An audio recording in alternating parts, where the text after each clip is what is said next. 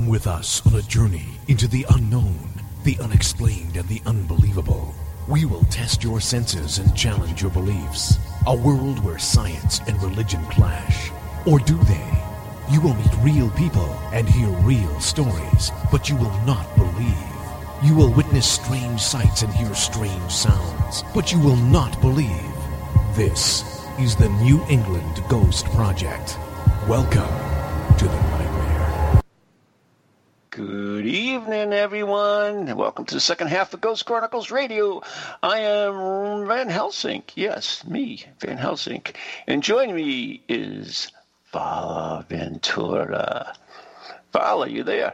I'm here. Hello. Good evening. Ooh. Yeah, so we're getting bizarre tonight, aren't we, dear? Sure. Sure. Yeah. I mean, pretty easy to do in our company.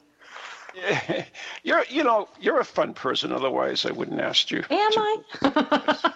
I'm, I'm hoping on it anyways. Thank you. You Thank know, you. I, I I could so. be wrong, but you never know. I think I'm fun. But uh, for those who don't know, Vala Ventura is a author of many books. Uh, my favorites, of course, the what the hell are they? uh, yeah, the Book of the Bizarre and Beyond Bizarre. I always want to get look at the titles because I screw them up all the time. And actually, the true title is The Book of Bizarre, Freaky Facts and Strange Stories. And the other one is Beyond Bizarre, Frightening Facts and Blood Curdling True Tales. And of course, she has others, including Vala Ventura's Paranormal Power, Ghost Seances, and True, no, and Tales of True Hauntings. See, I told you I screwed up. Oh, yeah, but you're reading it right off the book, which is Yeah, it doesn't matter. What do you think my wife wouldn't let, let me read to my son when he was born? well, I do not read at all. I totally screwed up. My mind goes too fast. I just can't follow things. I think you I think you did it more than did it justice. Plus my titles are all long and really alliterative and have really long subtitles. Not like So- Ghost Today and Ghost Chronicles. Yeah, those are nice and solid. You get solid titles. Simple. Ah, Like I me. love Ghost Today. I, I still look at Ghost Today regularly. Love that book. You know what? I am thinking about doing another one of those. Ghost every other day. Yes. No. Twice a day. Ghost twice a day. Yeah, we've twice. Ghost on Viagra. Ghost upgraded. Um, that's great. I love that style. I think you know that's we share that similarity. I think the book of the Bizarre and Beyond Bizarre, both of those have there's a similarity with the Ghost today. They're little like digestible stories that you can kind of just dip in and out of. Yeah, And like a, a good I- bathroom book. Exactly, exactly. That's probably why the Book of the Bizarre did so well the first time out. lots and lots of little tidbits in there, but It Um, is. I love it. I really do. And, well, that's and of great. course, I'm happy to hear you're thinking of doing another one. I know you probably have a, another 360 something stories easily. Sure easily. Yeah, easily. easily. And and I am so upset because uh, I had my book, one of my books. Which one is it? Oh, the Beyond Bizarre got water damaged, so I am totally bummed about that. And Oh, uh, Ron, I'll send you a new copy. No problem. now you're a girl after my own heart. I might even have a, a, a rare hardcover one around here. Get out of here! So offline, no, unless you want to tell the entire world your home address. Offline, it's not, it's not address. actually on the. It's actually on the on the, everywhere. So it's already out there. Okay, so everybody send a cute little package to, but um, yeah, I'll I'll make sure you get another copy of that. You you've always been so um, supportive so of both of the books and everything. So it's the least I can do. Yeah, we, we've put uh, Beyond Bizarre little tales in our newsletter, and uh, and Vala uh, recorded several of them as well, which we have a couple Oh, to yeah. play play Oh. for us tonight too. Great. Yeah, from blast from the past. Yeah, from totally. the ghost of Eric. The ghost of Eric. Oh, always so kind. It's interesting story on Ghost Today. Originally, that book was we were uh, um, we were what's the word commissioned to write the, a book on uh, um, haunted restaurants. Oh, well, that's And it- specific and awesome. Well, it, it was my idea. It was haunted restaurants, and uh, it was a cookbook too. Oh my God, I So love like that. oh, favorite- Ron. the favorite rest, the favorite, uh, uh, uh, what do you call it? The favorite like meal. the best item on the menu from the haunted restaurant, right? Yes, and and the, the history of the, the little haunted restaurant. So that's what it was. You know, there's a book out that's called um uh, forgotten the name of it. It's called something like it's a it's a funeral practice and customs book and it's also a recipe book. There you go. How can you beat It's that? here. I'll tell you the name. It's in my it's in my bibliography because I love that book. But it's the it's definitely that that combo there. Let's see if I Well, it find- shut down because they because said, you were ahead of your time. yeah, it said it. Well, you know, it just it.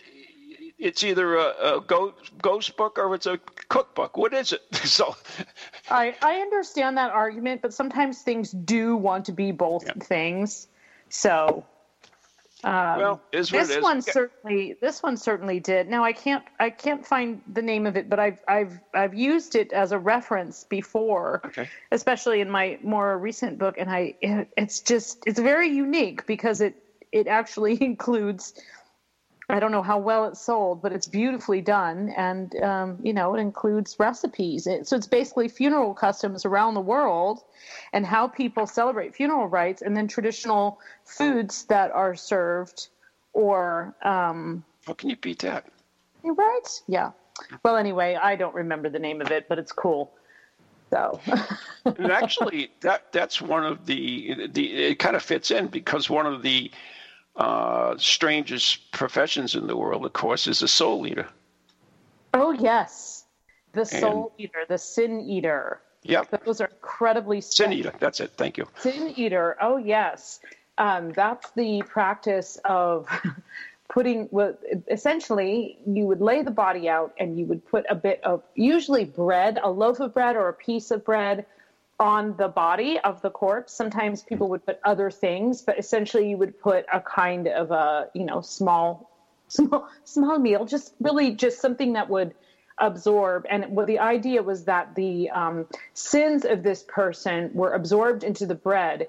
And then sometimes family members would actually eat that bread in an attempt to um, make sure that the deceased uh, passed on into the the you know the next world sin free They actually that expanded because they actually prepared full meals and they were good meals, not just bits of things. They were good meals, and they were they would have these people and their job, and they usually the poor people of the town couldn't get a decent meal anywhere, and they would the people would go to the this house and the meal would be left outside, and they would eat the meal and eat the sins of the deceased. Yes, and actually, people were were sometimes even employed by well-off families that they Yes. would be able to come and like eat of this. And I think it's very interesting because there are other variations on that, such as serving a meal not necessarily right on the corpse, but like on the coffin. And Right. having like a very elaborate sort of laid, someone's laid out in their coffin, and this was very common if you were like a, you know, an out, upstanding member of society. And then it was sort of expected that what you would do is provide food and drink, and it would be passed over the coffin, and that was considered a sign of good luck, good health in this life, and good passage to um, the deceased. So, of course, that all, you know, so many different cultures have different beliefs about how long the soul hangs around. Um, but I mean, I would take Which- a shot of whiskey off a coffin, and I know you would.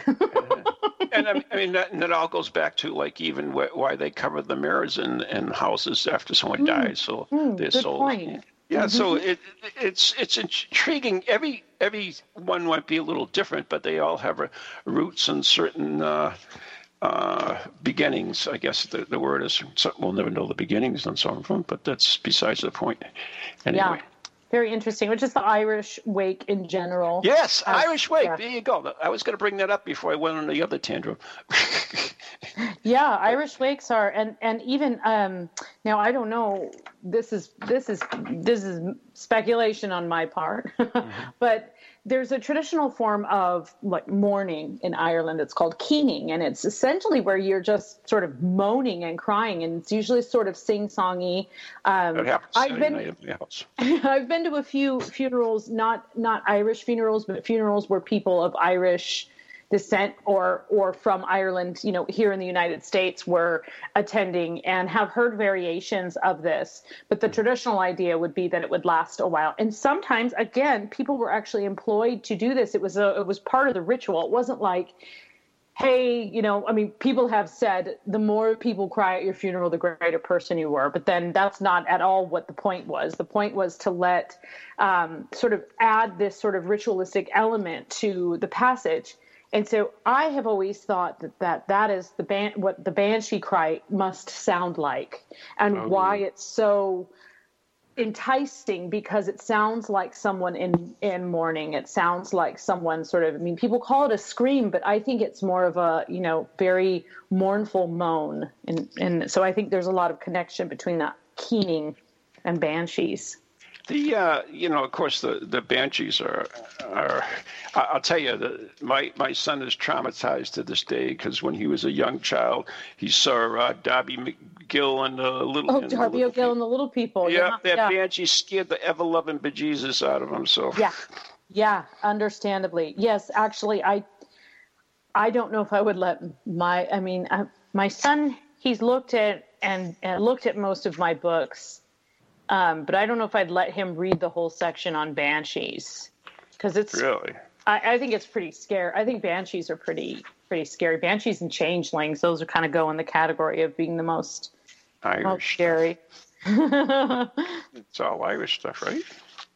Yeah, I mean the ch- the hmm. changelings. You know, there's variations in other cultures, but the yeah. idea of the changeling, that fairy switch, definitely has its origins in Ireland. That's what happened to me. You know, that's what they, my mother kept yeah, well, you have that ethereal quality that indicates that you are actually of another realm yeah, certainly mentally, anyways. That's but for sometimes sure. I think that about like specific celebrities or like especially singers or things like that. That you just like, like. I mean, I wouldn't be entirely surprised if Bjork was a changeling, right? She's got that kind of really interesting um, demeanor, her, um, her the way she sings. Eh, the, she's got incredibly powerful lungs. She's very quirky, and mm. I think that you know those things all could point to the, a sign that she'd be. She was at one point switched with the fairies, unless of course they were part of the alien lizard people that have infiltrated our planet and. Uh,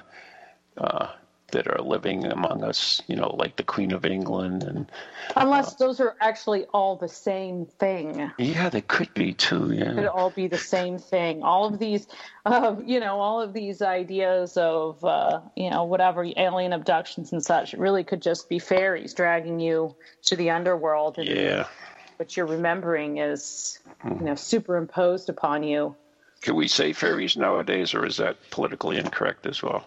Well, I say fairies because fairies is the is the name of the kingdom. It's like the kingdom of fungi, right? It's like the fairy yeah. kingdom, and there are all these wonderful, terrifying creatures that dwell within that realm.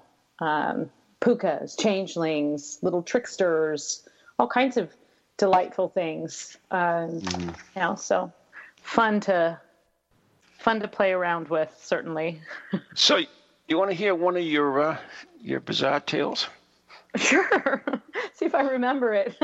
Roy, I, can we play uh, the one I sent you? Uh, so I, I, enjoyed this one. So um, hopefully uh, he'll hear it. But this is one of the Beyond Bizarre Tales that you recorded uh, some years ago, I believe. Yeah, that's going back to like 2010, maybe? Ah, it could be. Yeah. So, uh,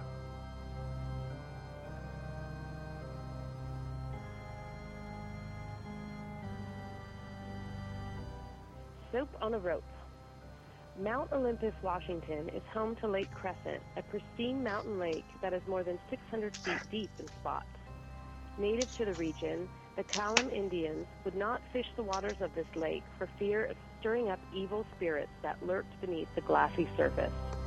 There is also a haunting tale of what locals call the Lady of the Lake.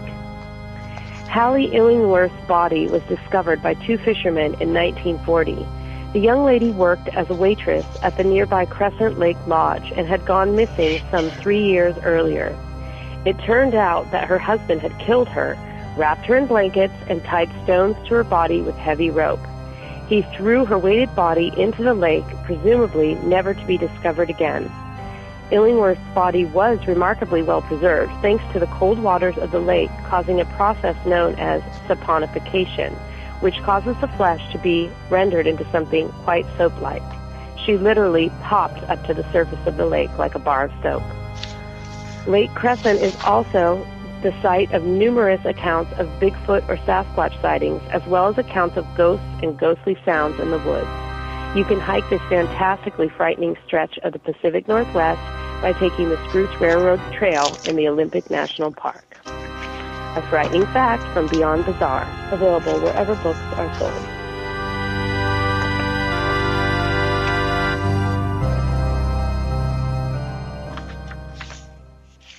Do you remember that one?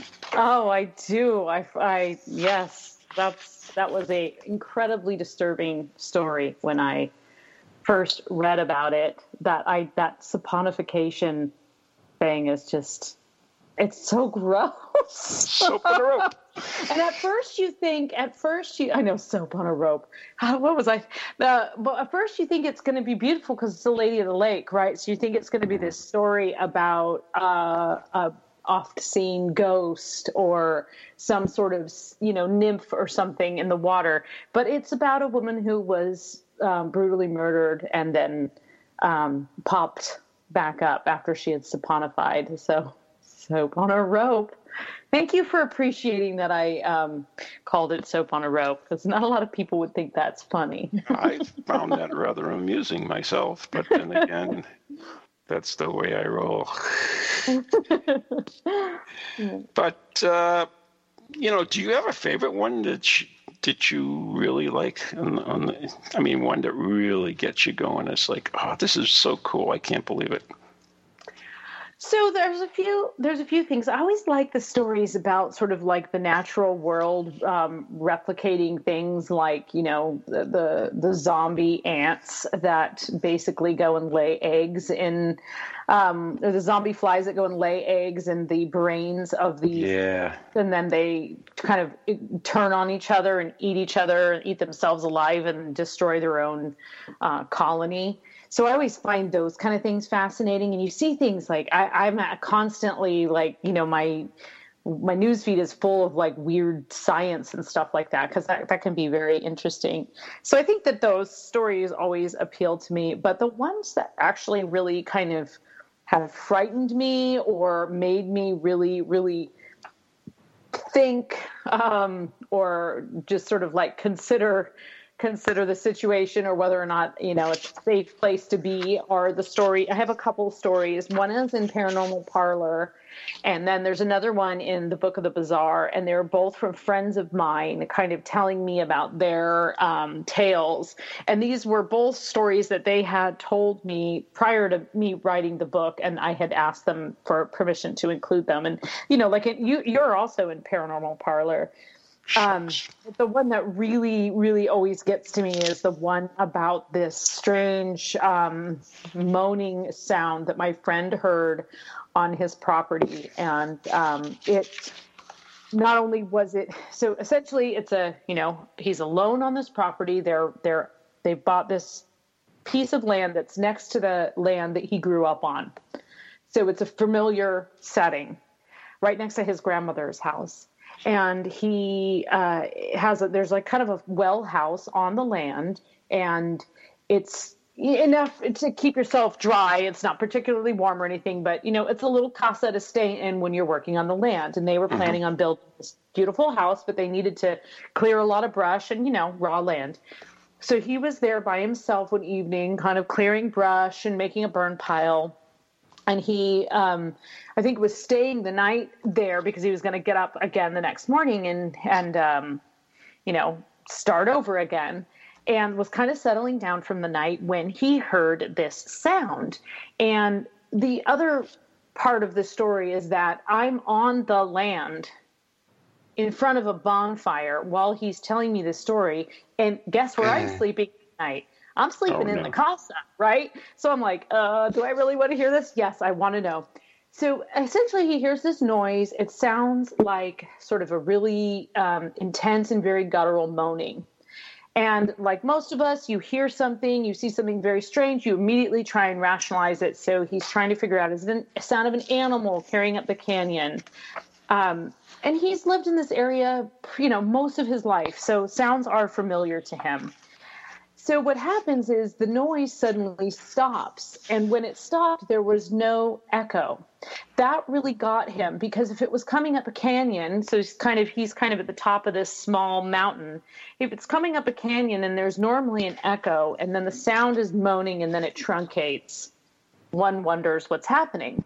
Hmm. Gets worse kind of kind of okay that was a little weird his hackles are up but it's okay it's a little weird the Yeah. noise starts again and this time it's closer and it starts coming closer up the canyon same noise and he can actually sort of feel that it's coming closer stops again truncated again complete silence no reverberation Third time, it gets so close. Now, at this point, he's in the casa with the door closed. It gets so close that things are actually rattling on on the. There's a little window there, and he had some stuff on the windowsill, and it's shaking from the um, reverberation of whatever this sound is. So so close around his house, and then it stops, and nothing you know nothing happened nothing came of it.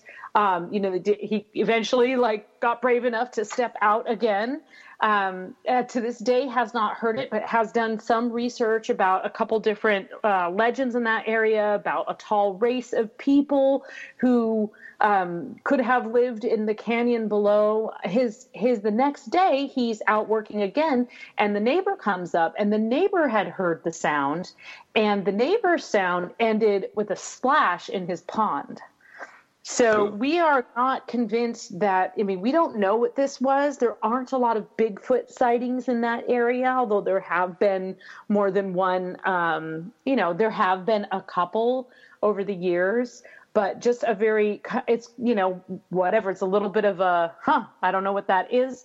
So it's got that appeal of sort of trying to solve that mystery. Part of you wants to hear it when you're there, and the other part of you hopes you never hear it. So every time I visit, that's kind of like, is, it, is tonight going to be the night? You know, but also it's, you don't want it to be. Um, so, and we talk about it all the time. It's, it's very, it's a, it's a regular topic. Like, what was that mystery sound?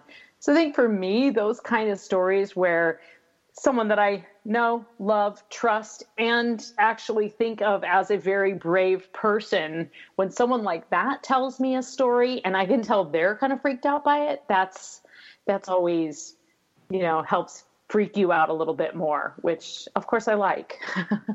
So they never solved it, huh? Hmm. Not yet, but we have, you know, pretty pretty regular conversation. I mean, we talk all the time, and I bring it up once. But I'm trying not to bring it up too much because I think, you know, it wasn't a pleasant experience for him. But oh. you know, You know, you're getting me all we'll excited. see. We'll see. now, stay tuned. Something could happen. Yeah, well, you ever need a paranormal group to go in and listen to the crazy sound? Uh, I know one. Yeah, no kidding. All right, or just um, record, re, you know. Well, now they have a house there, so the Ah. little house is still there, but now they have this beautiful house that they've built, and and uh, that I know of. Uh, they haven't heard that noise again. But there's something else that I thought of recently, and I don't know if I should admit this. Yes. So, let me, so let me think. So, all right, I may or may not have sent some coffin nails from New Orleans to him. Actually, from Christian Day's shop. oh, yeah, And yeah. One of the things that these coffin nails are specifically good for is um, uh, property barrier. And at the time, he was trying to procure the next section of land down. and it was suggested that it might be a good idea to put these coffin nails along the property line where he would like his property line to go over. Um, now, this occurrence was much later. It wasn't like the next day, this strange moaning, but maybe it's just my own, you know, um, twisted ego. But there was this part of me that was like a little bit afraid that it might have been something that we released from the coffin nails. But, you know, I, I don't know if anybody else yeah. has ever had that experience messing around with coffin nails. Nah. You know. Nah. No, it's way more likely that it's, it's some only a coffin like, indigenous Bigfoot-like creature. Right, I, right. or lizards from outer space. Possible. And everything is possible. Mm. So, do you ever go to a wedding and they do that funky dance, the chicken dance? Oh yeah, yeah. Yeah, yeah, yeah. Well, in the fall of 1945, on a farm in Fru- Fruita, Colorado, I think it's spelled Fruita. Yeah, I guess so. Fruita, Colorado. Lloyd and Clara Olson were raising chickens, and they used to, you know, kill these chickens for uh, their dinner and so forth. So one day, uh, old Lloyd was out there and cut the head off a chicken now the chicken will, when you cut the head off, will dance around a little bit and everything else, and uh, usually a couple of minutes, and then they, they kick the bucket and go on to the happy coop in the sky. Well, Al Floyd's chicken didn't stop dancing; it just kept going, and it lasted days, and then months. Oh, we got to take a break. I guess we'll come back and find out what happened to Lloyd's chicken. You listen to Ghost Chronicles right here on TogiNet Empire X Radio. We'll be right back after the following messages.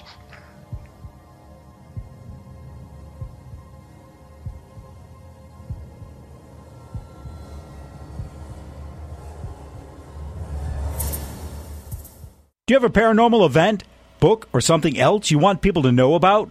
Then why not advertise it on Ghost Chronicles Radio? With over 150,000 downloads a month, Get your message out to an audience that's interested in the subject. We have a plan at a cost that fits your needs. For more information, contact Ron Kolek at anyghostproject at comcast.net or call 978 455 6678. Hello, hello, can you hear me? My name is Harry Price. I am speaking to you via the medium of the Ghost Box. Many of you will know I carried out the first live radio broadcast from Haunted House way back in 1936 for the BBC. Now, thanks to the wonders of modern technology, I am still able to keep abreast of 21st century ghost hunting by listening to Ghost Chronicles International on TogiNet, ParaX Radio, the Ghost Channel, and even on something called a podcast.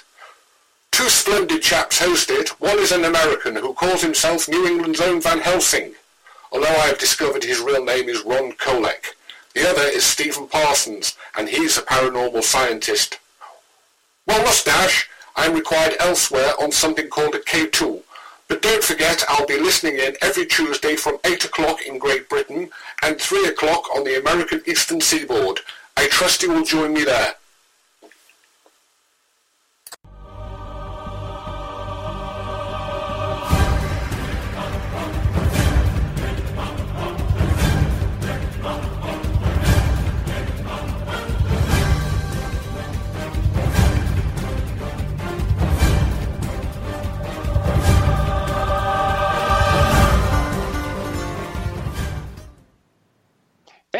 Are back. You are listening to Ghost Chronicles Beyond Bizarre Edition. I am Ron Kolek, New England's own Van Helsing, and with me is Vala Ventura. Hello. Here you go. So uh, we want to thank our newest patron of the Ghost Chronicles radio show, and that would be Craig. I don't know if that's I'm saying it right. It's Q R A I G, so I'm saying Craig. If it isn't, correct me, Craig. Uh, Craig de Groot, and uh, also joining uh, Susan Brown and uh, Anna Isabel Rocha. So thank you very much for becoming a patron of the show. Anyways, just before the break, we were talking about Lloyd and Clara Olson, who cut the head off their chicken and the damn thing didn't die.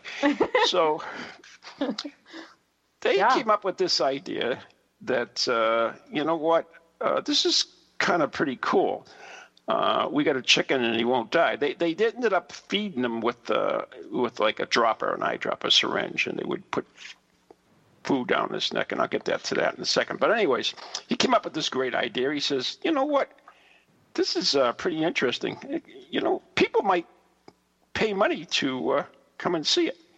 So uh, he did. He, he, he gave nourishment to the poor chicken, which he named Mike, by the way, by uh, using an eyedropper and uh, a mixture of ground up grain and water and sent it down poor old Mike's esophagus in little bits of gravel as well to uh, keep it down and grind up the food.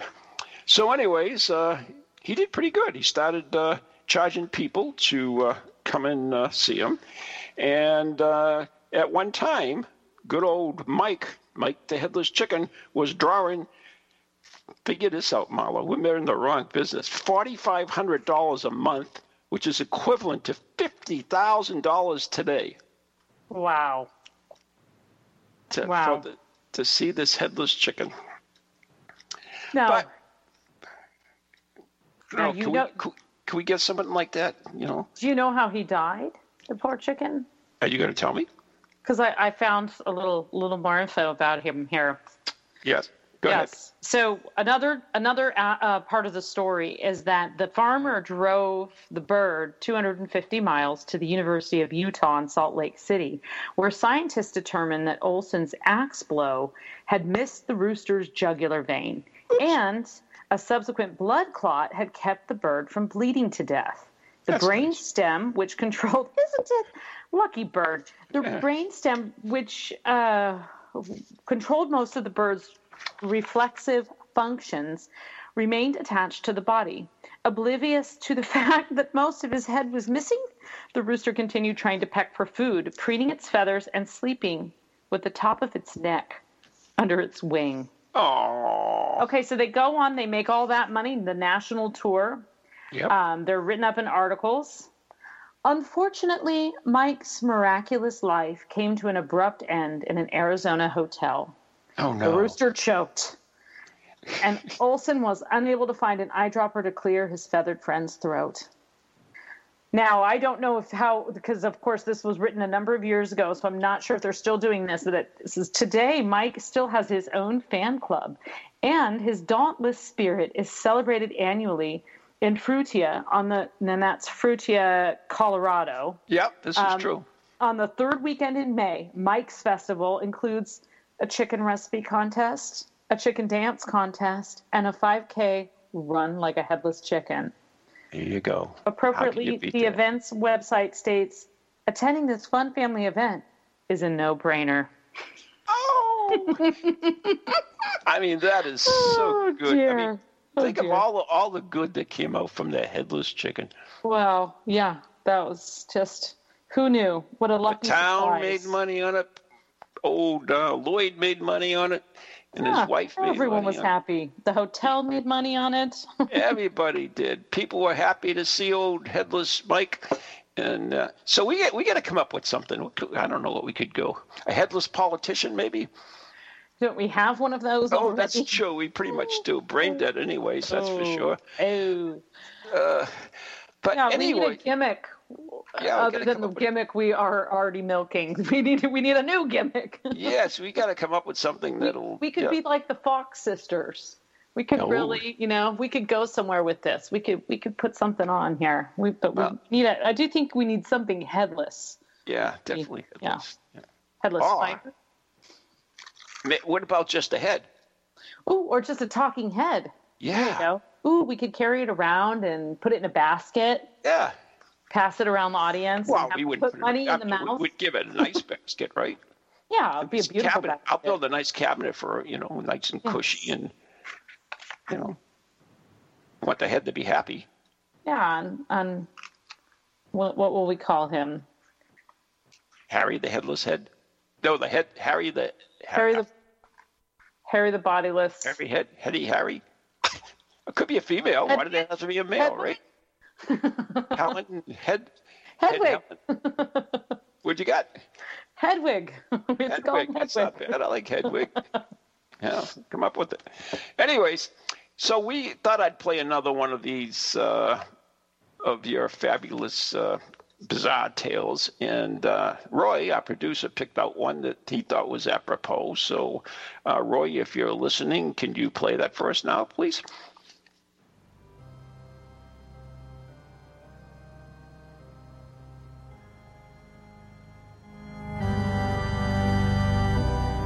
The Presidential Death Cycle. Between 1840 and 1960, every U.S. president elected in a year ending in zero either died in office of natural causes or was assassinated.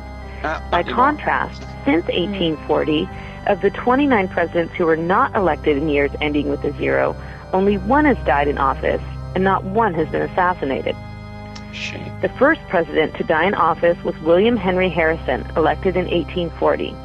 Other victims were Abraham Lincoln, elected in 1860 and fatally shot in 1865, James Garfield, elected in 1880 and assassinated in 1881, William McKinley, re-elected in 1900 and fatally shot in 1901, Franklin Roosevelt, elected for the third time in 1940 and died in 1945, and John F. Kennedy, elected in 1960 and assassinated in 1963. Ronald Reagan, elected in 1980, was nearly the eighth victim. He was shot and badly wounded by John Hinckley in 1983. Astrologers insist that Reagan was exempted from the curse because 1980 included an astrological aberration. Jupiter and Saturn met in an air sign of Libra. They say whether or not the curse is actually over remains to be seen. The next potential victim will be the president elected in 2020. A freaky fact from Varla Ventura's The Book of the Bizarre.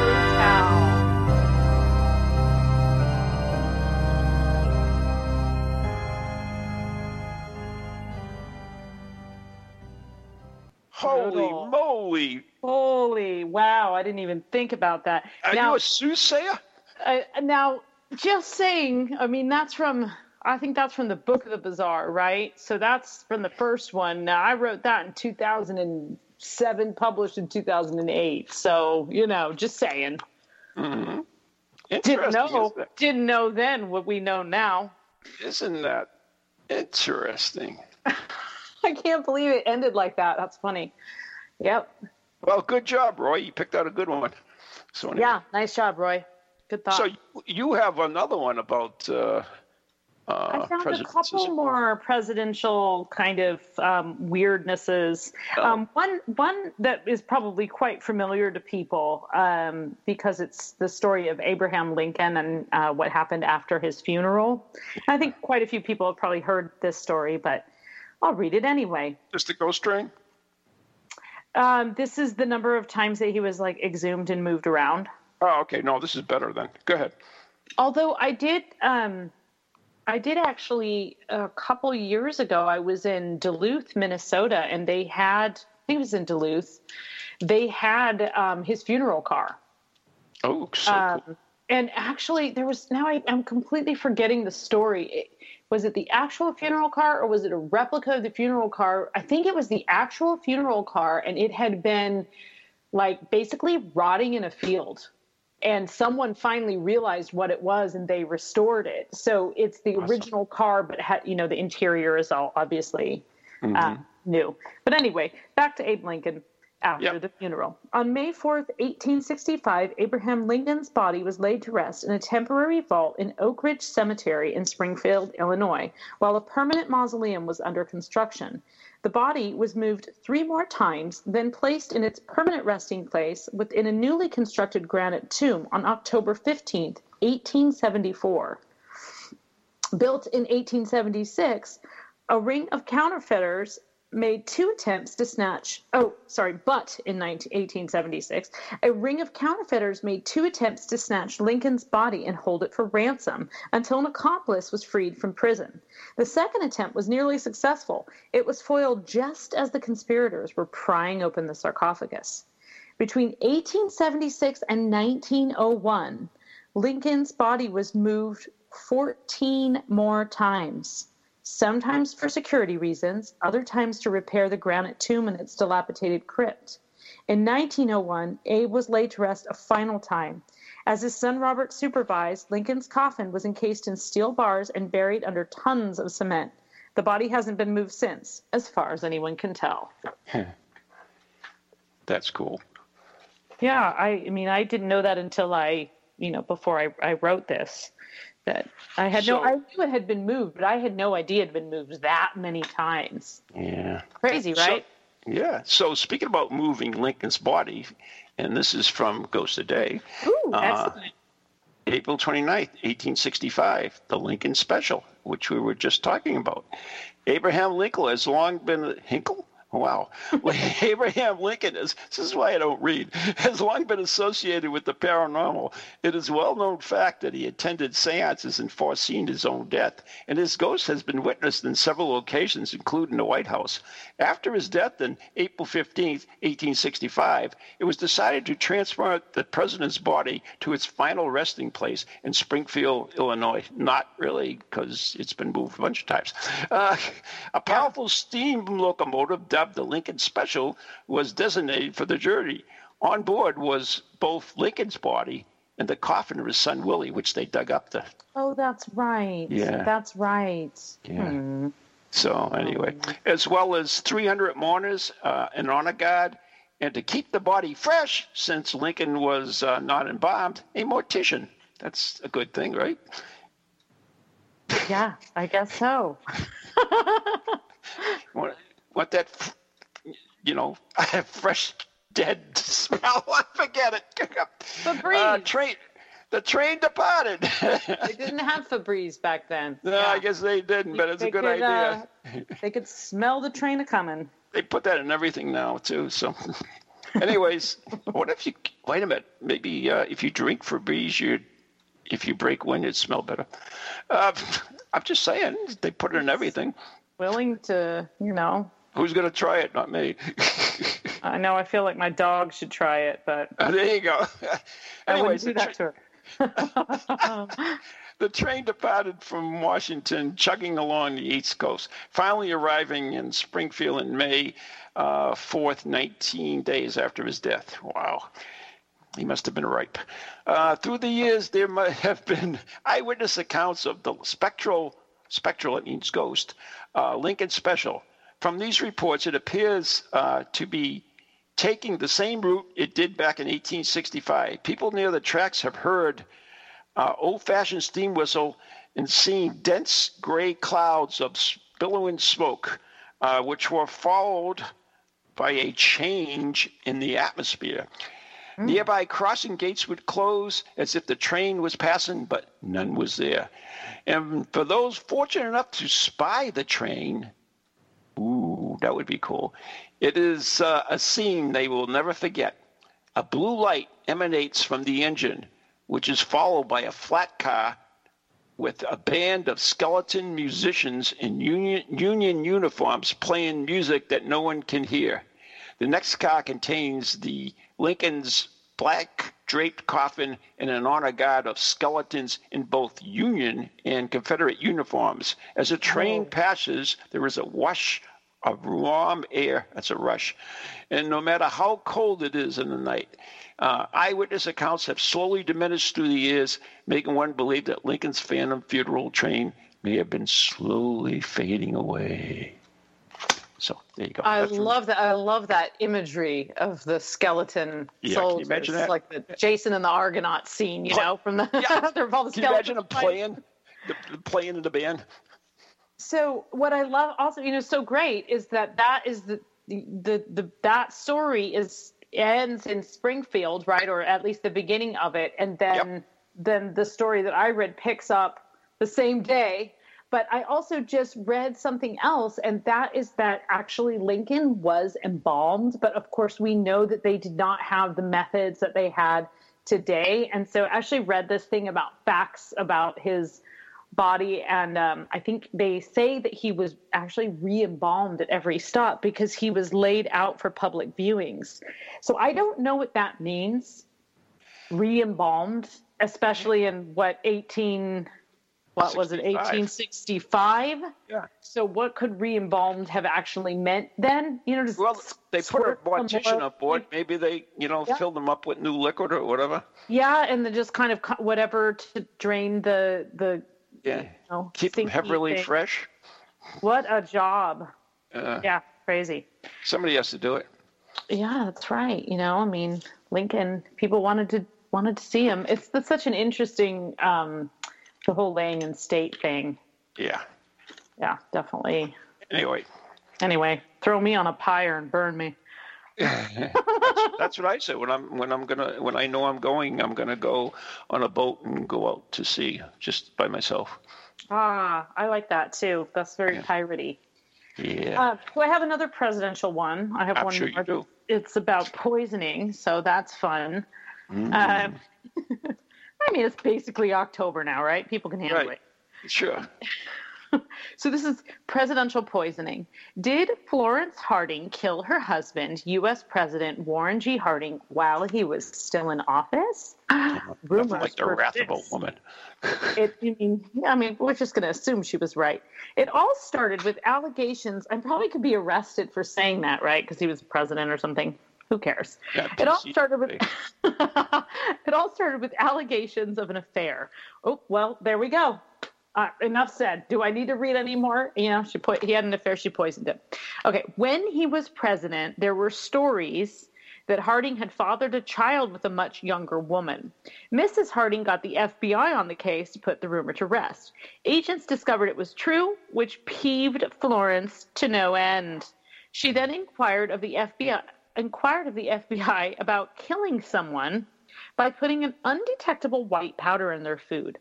What's that powder? she asked. They refused to tell her. Soon after, the president got sick with what was believed to be food poisoning. No one else got sick, although they all ate the same thing. And then he died.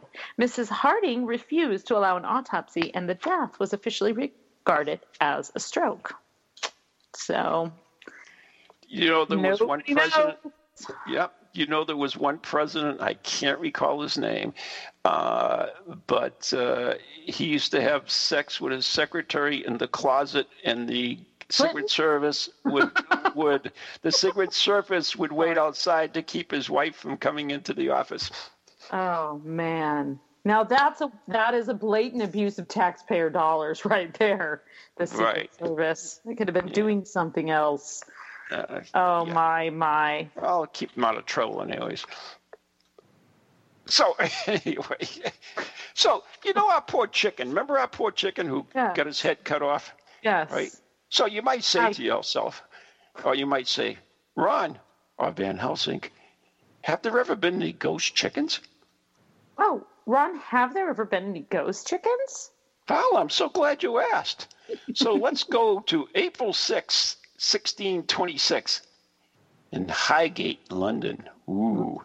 According to the BBC, Sir Francis Bacon was responsible, mm, Bacon, responsible for the world's first frozen chicken. Did you know that? I didn't. On a particular frigid day in April, Bacon uh, and his friend Dr. Weatherbone, a physician to James uh, the First, I was saying James I. Who's James I? Then I realized it was James the First. I. Made a life-altering discovery while enjoying a carriage ride through Pond Square and Highgate. The men were discussing the possible uses of snow uh, to preserve food.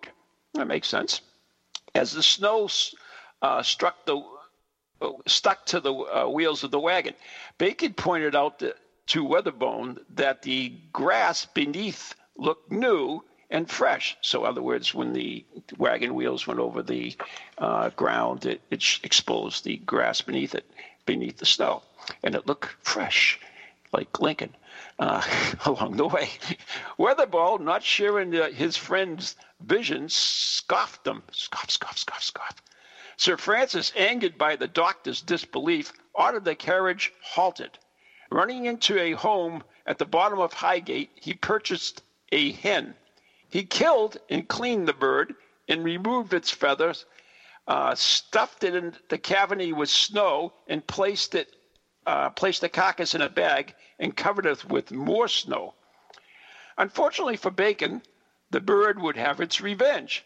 A few days later, as a result of his freezing the chicken, Bacon contracted acute pneumonia and died in April 1626.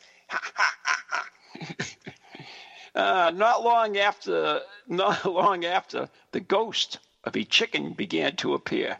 Many, mm. uh, many frequenting, frequenting Pond Square would hear the screeching and clacking of a chicken, yet none was in sight. At first, the locals thought everyone uh, had seen imaginary things, um, but they blame. Wait a minute. They even blamed it on an emotional reaction to uh, Bacon's death, uh, for Sir Francis' death. Excuse me. I called them by last name. That's not proper. Uh, but the sightings continued. Uh, featherless fowl has been seen on several occasions shivering and running up, running in circles before vanishing through a brick wall. Over the years, there have been countless sightings, and in December 1943, a British airman passing through town one night heard the sound of a carriage, followed by a loud screech. When he looked up, although he saw no carriage, there before him was the bird, shivering and running around in circles. As he approached it, it disappeared before his eyes. It's these types of hauntings that beg for answers. Oh, yeah. For instance, do chickens have souls? Yes. Well, I think Mike proved that chickens have souls. Yeah. Uh, and if they do, then this poultry geist added a whole new dimension to wow. So fooled. You should definitely copyright that. And that is geist. from today.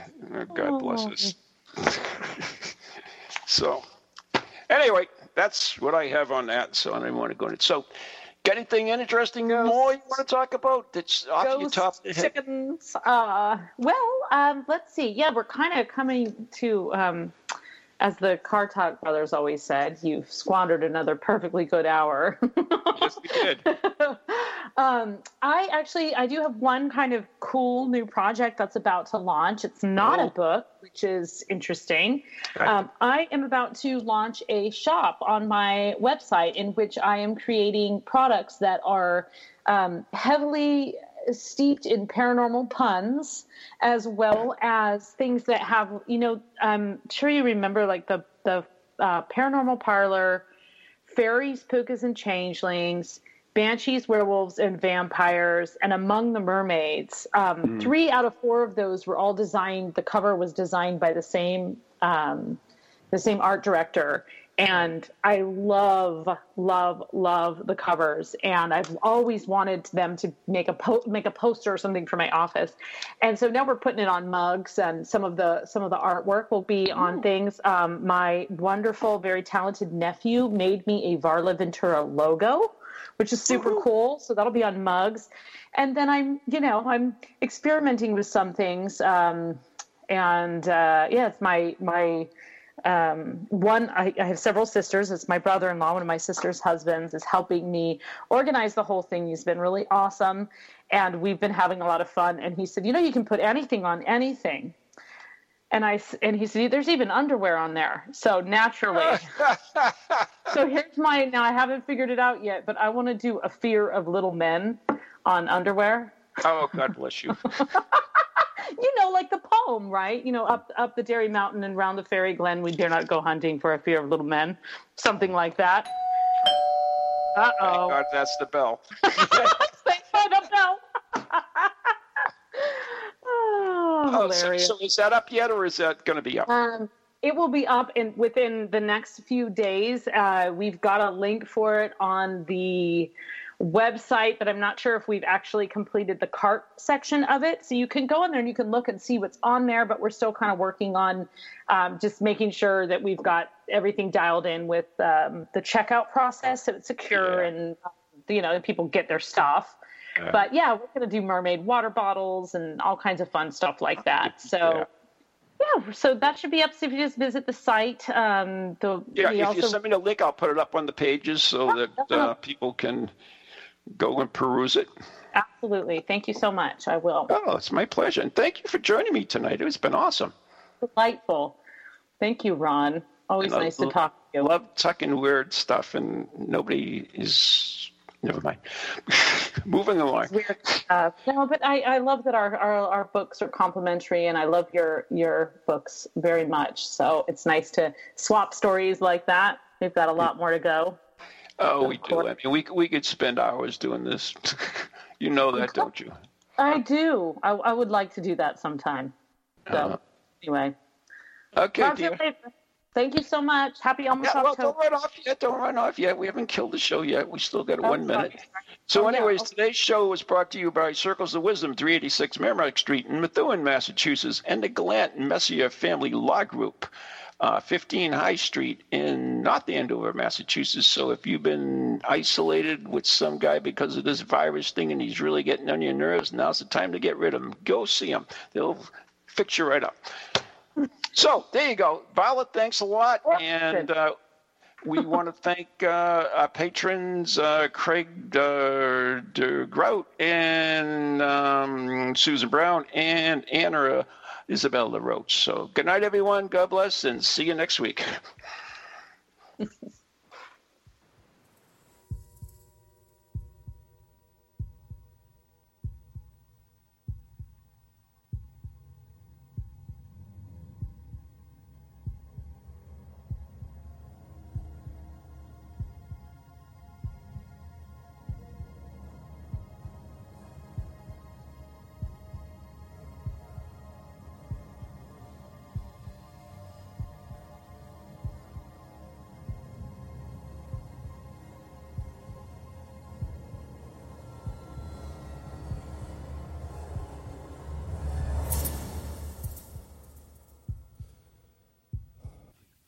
goalies to ghosties, long leggedy beasties, and things that go bump in the night.